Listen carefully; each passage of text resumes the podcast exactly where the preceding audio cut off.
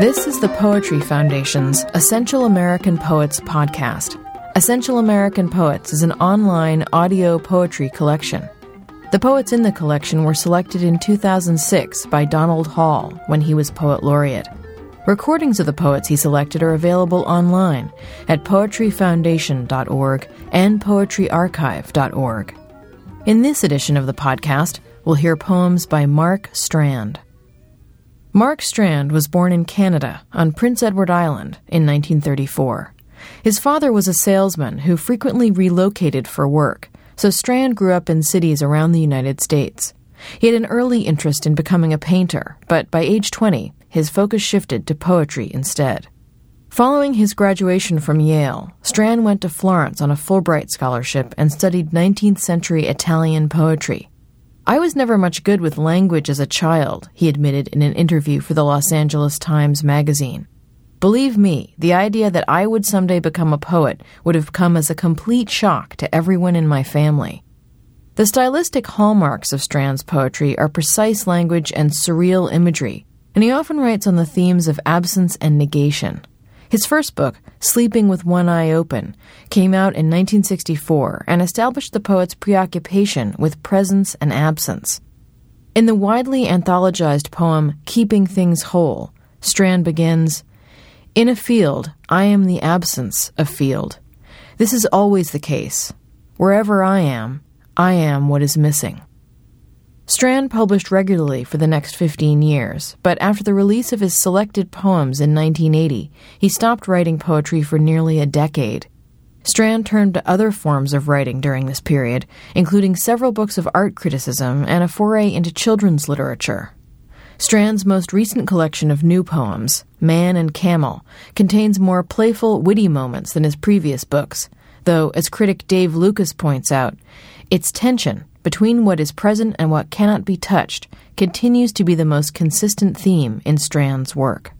Strand was named Poet Laureate of the United States in 1990, and in 1998 he won the Pulitzer Prize.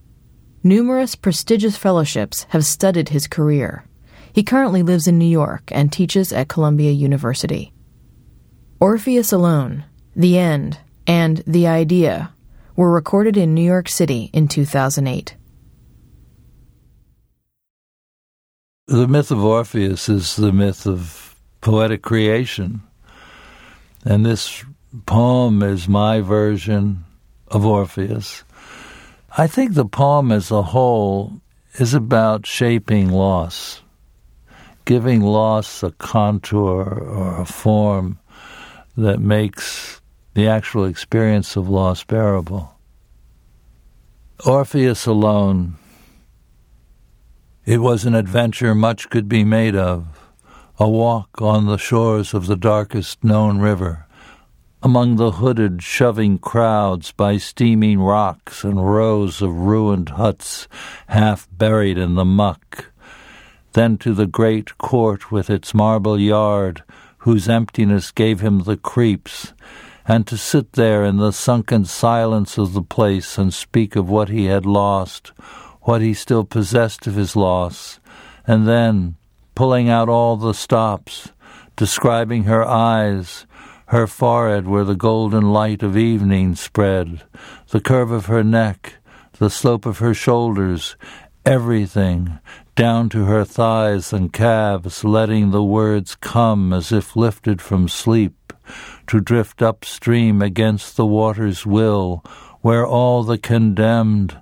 and pointless labor, stunned by his voice's cadence, would come to a halt, and even the crazed, dishevelled furies for the first time would weep, and the soot filled air would clear just enough for her, the lost bride, to step through the image of herself and be seen in the light. As everyone knows, this was the first great poem which was followed by days of sitting around in the houses of friends with his head back, his eyes closed, trying to will her return, but finding only himself again and again trapped in the chill of his loss, and finally, without a word, taking off to wander the hills outside of town, where he stayed until he had shaken the image of love and put in its place the world as he wished it would be, urging its shape and measure into speech of such newness that the world was swayed, and trees suddenly appeared in the bare place where he spoke, and lifted their limbs and swept the tender grass with the gowns of their shade, and stones, weightless for once, came and set themselves there, and small animals lay in the miraculous fields of grain and aisles of corn and slept the voice of light had come forth from the body of fire, and each thing rose from its depths and shone as it never had. And that was the second great poem, which no one recalls any more. The third and greatest came into the world as the world, out of the unsayable, invisible source of all longing to be. It came as things come that will perish, to be seen or heard a while, like the coating of frost or the movement of wind, and then no more. It came in the middle of sleep, like a door to the infinite, and circled by flame came again at the moment of waking, and sometimes remote and small it came as a vision with trees by a weaving stream, brushing the bank with their violet shade, with somebody's limbs scattered among the matted, mildewed leaves nearby, with his severed head rolling under the waves, breaking the shifting columns of light into a swirl of slivers and flecks. It came in a language untouched by pity, in lines lavish and dark.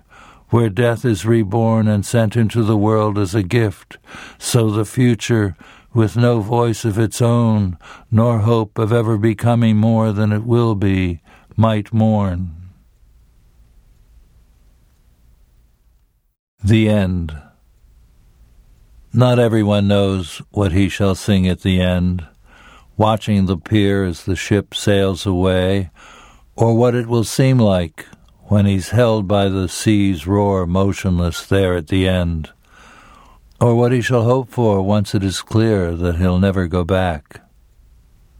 When the time is past to prune the rose or caress the cat, when the sunset torching the lawn and the full moon icing it down no longer appear, not everyone knows what he'll discover instead. When the weight of the past leans against nothing, and the sky is no more than remembered light, and the stories of Cirrus and Cumulus come to a close, and all the birds are suspended in flight. Not everyone knows what is waiting for him, or what he shall sing when the ship he is on slips into darkness there at the end. The idea for us too there was a wish to possess something beyond the world we knew, beyond ourselves, beyond our power to imagine, something nevertheless in which we might see ourselves. And this desire came always in passing, in waning light, and in such cold that ice on the valley's lakes cracked and rolled, and blowing snow covered what earth we saw, and scenes from the past when they surfaced again looked not as they had, but ghostly and white, among false curves and hidden erasures. And never once did we feel we were close until the night wind said, Why do this, especially now? Go back to the place you belong and there appeared with its windows glowing, small, in the distance, in the frozen reaches, a cabin, and we stood before it, amazed at its being there, and would have gone forward and opened the door, and stepped into the glow and warmed ourselves there, but that it was ours by not being ours, and should remain empty. That was the idea. That was Mark Strand, recorded in New York City in 2008 and used by permission of the author and Alfred A. Knopf. You have been listening to the Essential American Poets podcast, produced by the Poetry Foundation in collaboration with poetryarchive.org. To learn more about Mark Strand and other essential American poets, and to hear more poetry, go to poetryfoundation.org.